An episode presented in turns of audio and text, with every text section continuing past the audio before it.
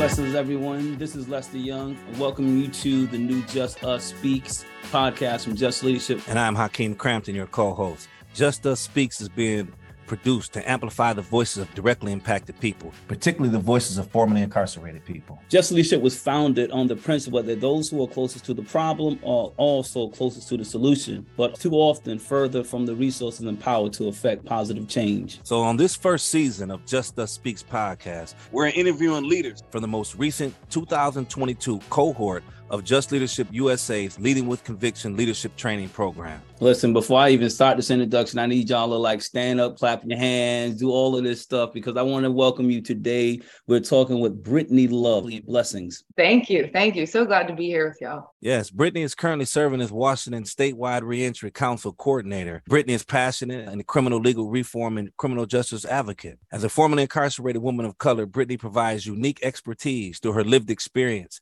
community advocacy, and public policy work. She serves on multiple federal and statewide coalitions focused on policy solutions to eliminate barriers for those exiting incarceration. Brittany graduated summa cum laude from Washington State University in Vancouver, Washington, where she achieved her bachelor's degree in public affairs with a concentration in justice. Nice, yes, nice. indeed, she ain't stopped nice, there. During the 2020 legislative session, she served in the Washington State House of Representatives as a legislative policy intern, where she had the opportunity to engage with the legislative firsthand, furthering her commitment to public service, specifically her dedication to criminal legal reform. Wow, Brittany, you're definitely putting in a lot of work. Prior to this, Brittany worked as Toronto uh, Student Support Service Program Coordinator at Lower Columbia College, where she acted as a key support for disadvantaged student population. She is committed to serving her community with the goals of creating a better future for all. Brittany, Brittany, Brittany, Brittany, welcome to the Just Us Speaks podcast. Always good to be in community with y'all. Just real quick, I just want to flag I hate the word reform. so I just want to flag that real quick. I'm, I'm here to to tear it down. Okay, this criminal legal system got to go. Um, we need to build something beautiful. So reforming it doesn't work. I need to rebuild. Let's rebuild. Okay. Let's start there. Yeah, let's start there. Yeah, you coming in hot. You coming in hot. let's start there, Brittany. Get, t- tell us your what's your motto for for the work that you're doing. Then you know, t- tell us about rebuilding. What does that look like for you as a as an advocate, as a as a trailblazer in the work you're doing? That's a great question, Hakeem, because I think rebuilding is like definitely not a new idea, right? But we've been reforming for forever, and that's not working, right? Mm-hmm. So what we need to have are systems in place that really care for people, mm-hmm. that meet people where they're at. Like the outcomes aren't great, right? The outcomes of the systems that we have aren't great. They're harmful, they're traumatic, and we're all a testament to that right? Mm-hmm. We all have this testimony of being system impacted. And I think that we deserve better. I think that our entire society deserves better. So I guess rebuilding really for me is starting from the beginning and and not from the end, looking at things, looking at the input rather than the output. Sound, sound like we got a we got sound like we got someone about to jump into some politics, you know, to get into the house and start disrupting this house, you know. Brittany, what what is the what is the most satisfying thing to you in the work? You just mentioned that you want believe in destroying or tearing down this whole system and rebuilding. What what is that thing outside of being someone who's been directly impacted? What what else satisfy you? What what what's that fire that pushes you every day? I mean, honestly, it's love, right? It used to be anger. It used to be like this anger that things had been hard. It's like I I keep I keep thinking about like my origin story, like I'm really living into my villain era, right? Talking about an origin story, but like it came from pain. It came mm-hmm. from not feeling like I belonged, from feeling like an outcast. It came from not being sure of who I was, it came from not so much self hatred, but I guess, I mean, yeah, not feeling like I didn't love myself mm. and I didn't feel loved by my society, by those around me. So I think changing or really turning that lo- that hatred or that discomfort or that lack of strong identity into like a labor of love for others and for people who also deal with the same feelings in society. So the the oppression that folks deal with. I mean, I'm a black woman who grew up in a predominantly white area, a rural area in Washington state where there was nobody who looked like me. I didn't have any role models who looked like me. I didn't have you know, peers who looked like me. And that was made extremely obvious from a very young age. Mm-hmm. So it was painful. It was painful to to not fit in, to to feel to be given this this hatred that society gives to folks who aren't mm-hmm. the same, right? So what what has happened for me is I've turned that anger and those feelings into love for others and want for something different. And so I think like that's really where the passion lies for me, the belief that we can be better, you know, and then all of the pain of our ancestors. Mm.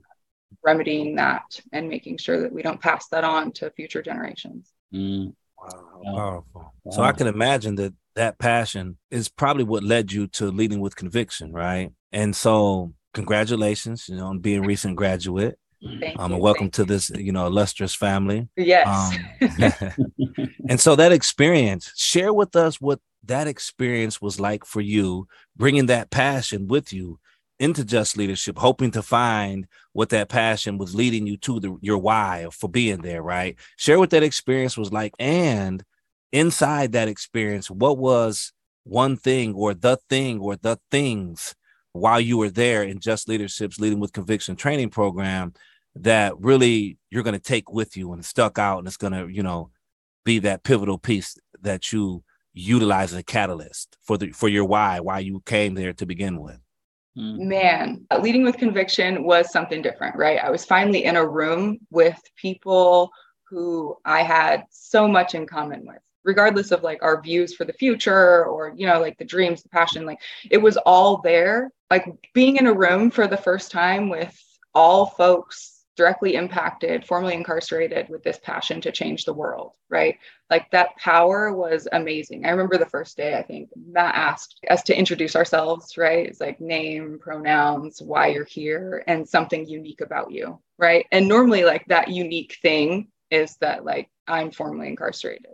In this space, you know, in in any space in the future or in the in the past, like any space that I've been in, it's like, oh, maybe there's one or two other folks who have been just as impacted, but we're bringing that experience, and that's what people expect our perspective to bring, right? But being in a space where I was with all other folks who had been just as impacted and we were all here to like bring our personal experience but that wasn't what set us apart. So like that was powerful, right? It was powerful and then like leaning into the conversations with people about leadership and about, you know, what we want for the future. That was amazing. And I think the thing that I'm really walking away with was the network, right? We became a family. You know, this cohort I still work with and talk to a bunch of people who are in our cohort.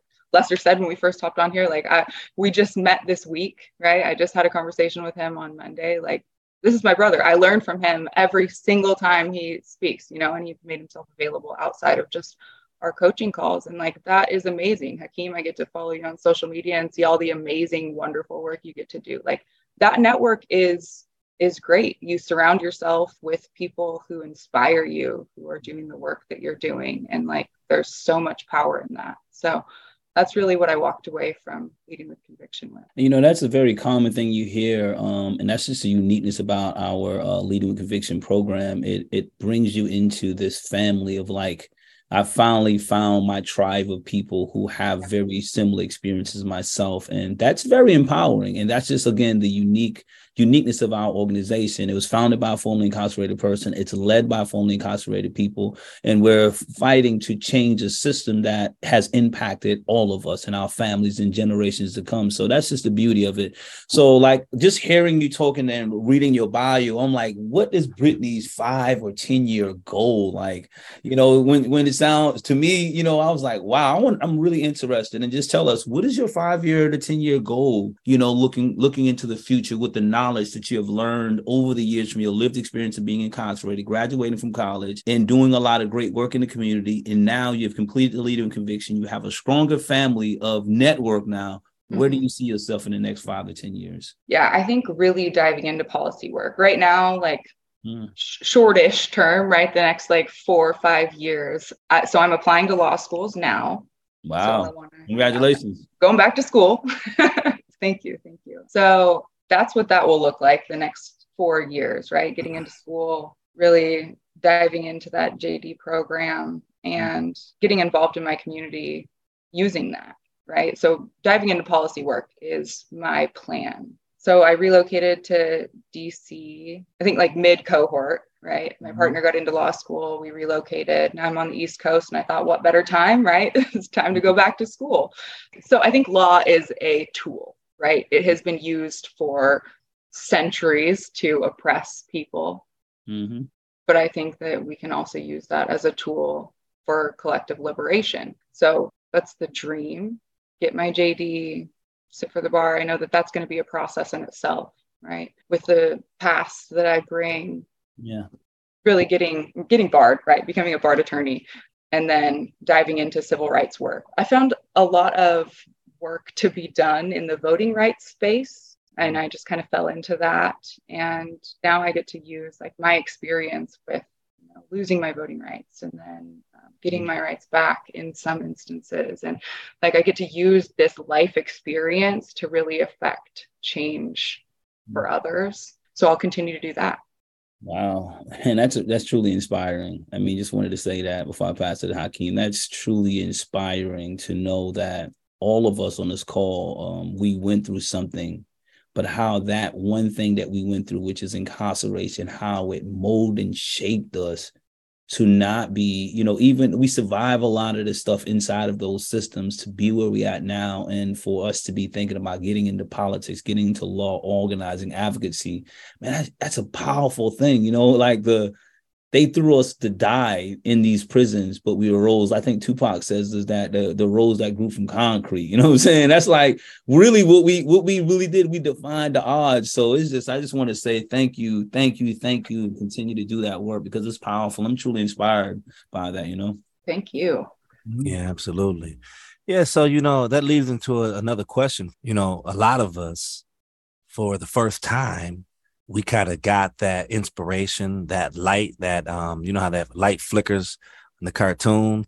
For a lot of us, it flickered for us while we were incarcerated. You know, some of us were just leading lives, just you know, blind, so to speak, and got caught up in the system some kind of way, got strangled in this system. And while there, some of us woke up. Like for myself, you know, for the first time, I read a book from cover to cover, although I could read quite well. And so uh, that book for me was the autobiography of Malcolm X by Alex Haley. And that book was an instrument for where I am now, for the work that I'm doing, for the who I am, for the why I do what I do, so to speak. So, was there a book for you? Was there some form of inspiration while you were, uh, you know, being strangled, confronting the system? You know, what was there that gave you a, a opening, um, a light, so to speak? Yeah, interestingly enough, um, it was Chasing the Scream. I don't remember the author at the moment, but Chasing the Scream, I came across this book. I read it. I had a lot of like, I mean, like we have, right? Internalized oppression, internalized thoughts that are given to us by society. And this book did like a, a worldwide tour of how different countries deal with addiction and substance use disorder, right? The laws surrounding that. And I guess I had never really I had never really like dove into that, you know, outside of where I was struggling with addiction. I think I, I really started struggling with substance use disorder in my early teens. So, like middle school, I started drinking and smoking, right? And like this, I didn't have any view outside of that, um, outside of how America deals with the war on drugs, right? And so, like, this view of like substance use disorder around the world was different and the policies were different and the way that they treated people was different. So like this stigma that i was carrying around and this idea of the person that i was based on my addiction right? Like the society sees you as like evil as a ca- uh, like a throwaway right? All of these things like something is inherently wrong with you because of addiction. That let me step a little bit outside of that view that America holds and the way that we treat people. And I was like, okay, so like the humanity outside of addiction and the, the person that I am doesn't have to be defined by this. Mm. And so that that like took me down an entirely different path of thought about like all of the other things that I had been prescribed, right, by society the the identity the the internalized oppression and it's interesting too because depending on where you are in the world your identity that people give you is different right i grew up in an entirely white area and it was clear to people i was black and that's what they told me when i was young right But if I come to Washington, D.C., where 49% of the population is Black, like people sit on the bus and they're like, what are you? right? Mm-hmm. I get that a lot because I'm extremely light skinned and people don't don't immediately prescribe that to me right so it's it's interesting how like the identity that other people give you is different based on where you are so it's like that's kind of started shedding some of the stigma with addiction through that book understanding that that's society's problem right what they're giving us is is their problem and like how we deal with it could be much more humane and not give people all this stigma and maybe you know deal with things in, in a harm reduction manner rather than shame based.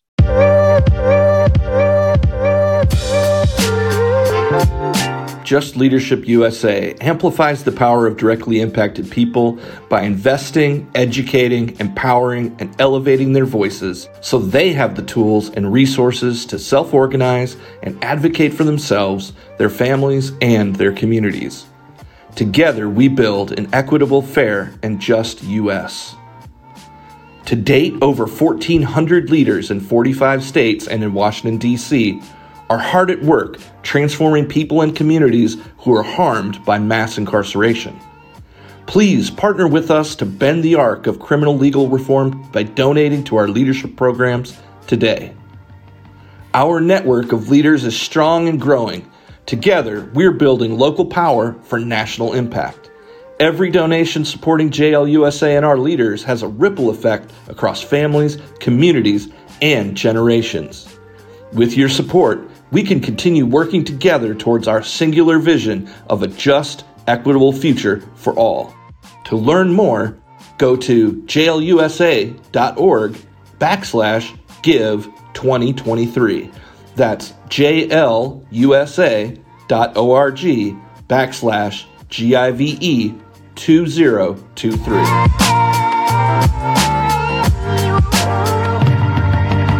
As I was hearing you explain that, I was just thinking, I have like so many questions I want to ask, but I'm just want to like, my question would be is like knowing where you come from, raised in a community that didn't really accept you for who you really are, gave you an identity you know, and that created maybe some sense of depression or just stress just dealing with not knowing and then the society not seeing you, right? And then from there, moving into an addiction. And most people, when you see that are struggling with an addiction in our society, they become invisible. So it's like you went through these various layers of becoming invisible. And then here you are inside of a, an incarcerational system, another layer of invisibility, right? and now you're out but my thing is like what would you tell some young woman who who experienced struggling with addiction struggling with a sense of self-identity what would be that word of encouragement that you would speak to some young woman who's in that situation right now and needs some words of upliftment i mean you are so worthy right mm-hmm. you are so worthy the people who give you all of these things that you're carrying around like those aren't yours those mm-hmm. aren't yours, those are theirs. And they can have them. They can have whatever thoughts that they want to have about you, but you are so worthy. I dealt with for a long time like these questions and these, like I said, it was it turned into anger, right? Like you said, this layer of invisibility or like this this othering that people did. Mm-hmm. It was painful and it made me angry and that anger was where i kind of kept my power but it wasn't powerful right it was harmful to me I heard this a long time ago, like holding a holding that anger is like you picking up a hot stone with the intention of throwing it at someone, right? Who gets burned?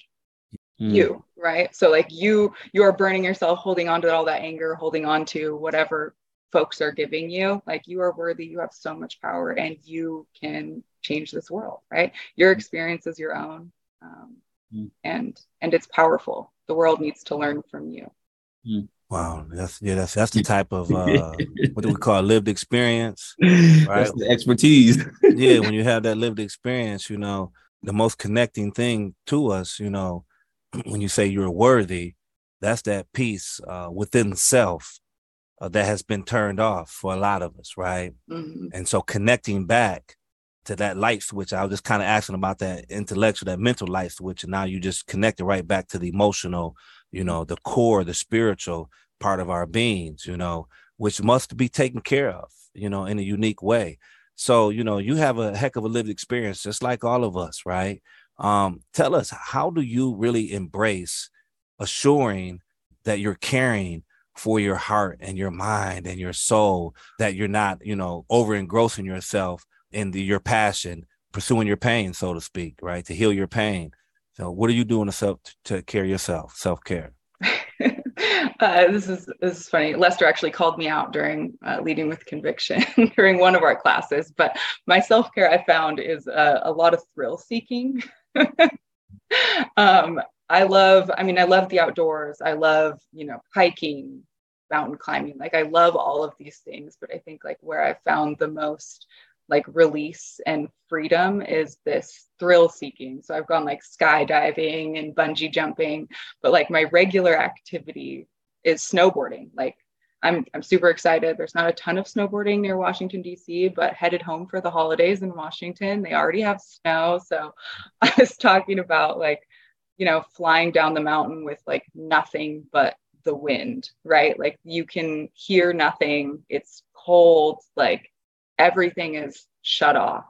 Mm. Um, when that's not accessible, water, water does it for me, like sitting by a rushing river or a waterfall, like just making sure that I'm tuning into nature and like really checking out of all of the stressors that come with the work, right? But this stuff is what drives me.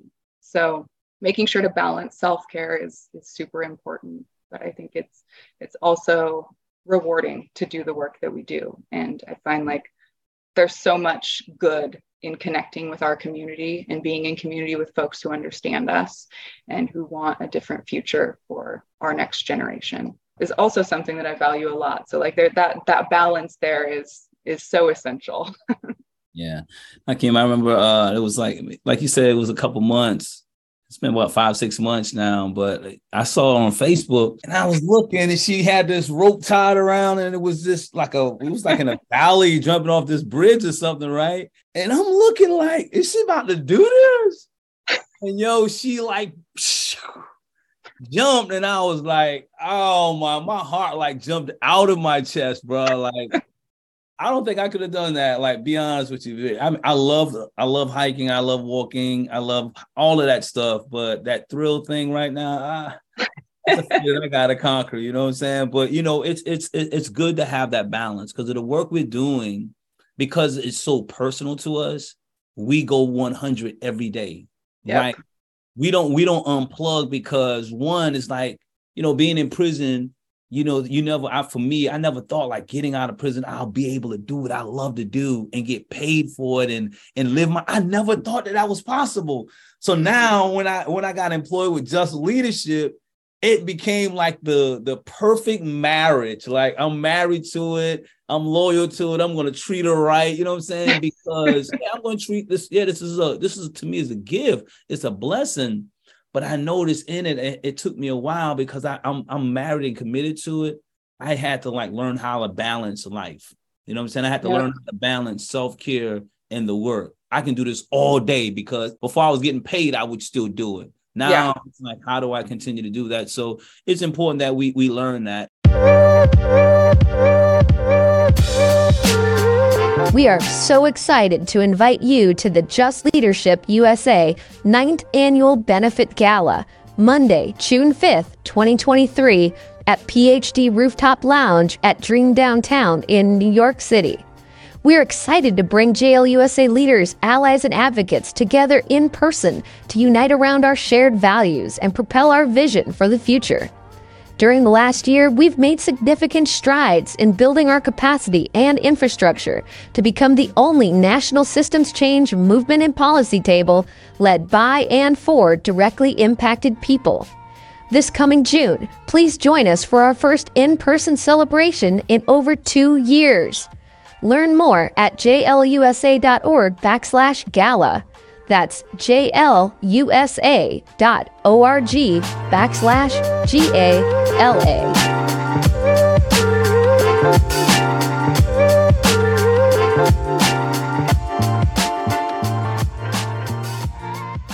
My last question before we wrap up is just really wanting to know like what are some of the lessons you learned from your failure Me and you had to talk Monday, we was talking about my trip to Ghana, and we talked about the Sankofa, like the, the, the symbol of Sankofa, meaning you reach back into your past and you pull the lessons from the past mistakes and you pull it forward in the future. So, what are some of the lessons you're pulling from your past into the future to continue to guide you? I've touched on it a little bit, but definitely the view of self.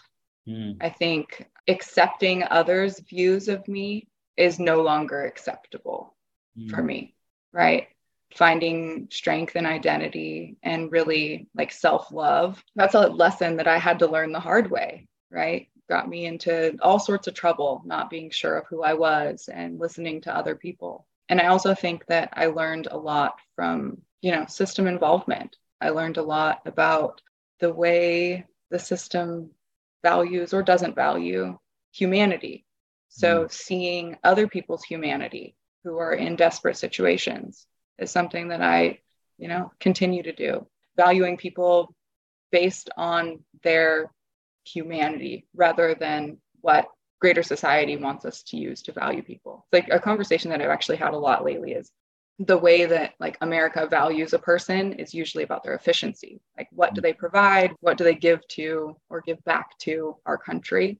And that doesn't work for me, right? It doesn't work for me to value someone based on their their productivity, based on their efficiency because like every human is beautiful and deserves life and deserves, you know, a good, stable, healthy, loving life.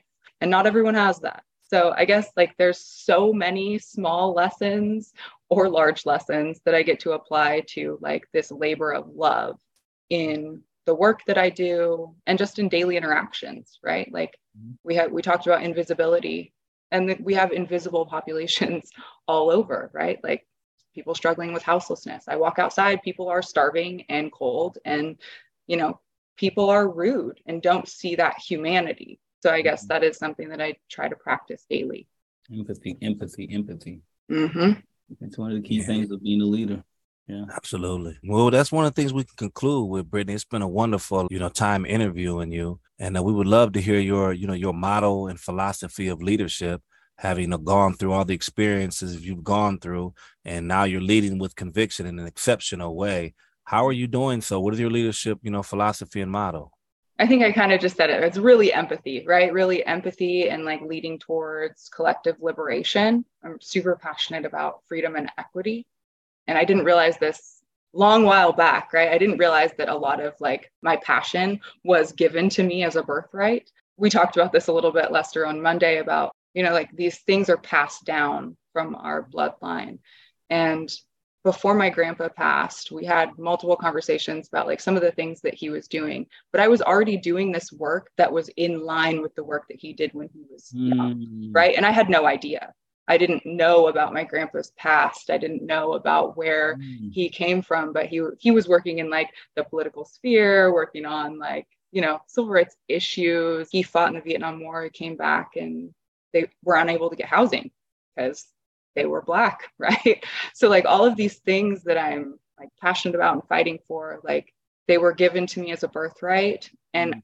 i don't want to see my descendants go through what my grandpa went through right? So we're like this we're just going to keep passing down the work but hopefully with some progress made. Mm-hmm. so i think my my motto is really you know like live into that collective liberation and love others really feel empathy and value others by their humanity. Yeah that's that's that's powerful right? Because yeah that's that's like really powerful um for us to really understand our ancestral link to the movement like you know i was inspired like hakeem with uh, malcolm x but it, it comes a different inspiration or motivation when you hear that there's someone in your bloodline was a community advocate and organizer. It's it's something different. It becomes now personal. Not only do you have the lived experience but now it's like yo my grandma my grandma was doing this and now yeah. it makes me want to go back to who else in my family was a community organizer because I truly believe now I'm at this understanding where it's almost like our ancestors or in, in this in this marathon run or this this relay race of once they get to a certain part and they transition they pass the baton to you. And it's up to you to run it further. But you see that there's a long line of fighters in your bloodline. And for me when i found this out it made i stand different You know, mm-hmm. not only just as a person who's directly impacted, I stand different now because I know I'm truly standing on the on the shoulders of my ancestors, not someone that I'm not really familiar with, but literally somebody in my bloodline. So that's a very powerful thing. And I mean, you continue to usher through life and continue to live on that, knowing that you are making those who came before you and died or transition, making them proud, you know. So powerful, Britt. Hakeem, what's good, brother? It's been wonderful interviewing you, Brittany. You've been dropping that deep, heartfelt jewels to take us deep into ourselves, to really think about, you know, justice work from within and not just justice work from without, because there's so much uh, to be considered uh, of each of us and our experience and how deeply we are connected to it. So, thank you profoundly for this interview today. We enjoyed you. Yeah, yeah thank you. Thank you. Always good to be in community. With y'all. Always. Is anything you want to say before we conclude this this very inspiring podcast? Or any positive words you want to share before we conclude? I just really like to, you know, pass on this network, right? This network of folks doing this work. We are passionate. We are grounded people who love this community, right? You are a part of all of this, right? You are a part of this. Let's change the world. Let's rebuild. Let's rebuild. Mm. With it. I'm with it. I'm with it too. Thanks again, sis. Really appreciate you. It's been a pleasure. And I look forward to talking to you again. Be blessed. Yes. Thank you.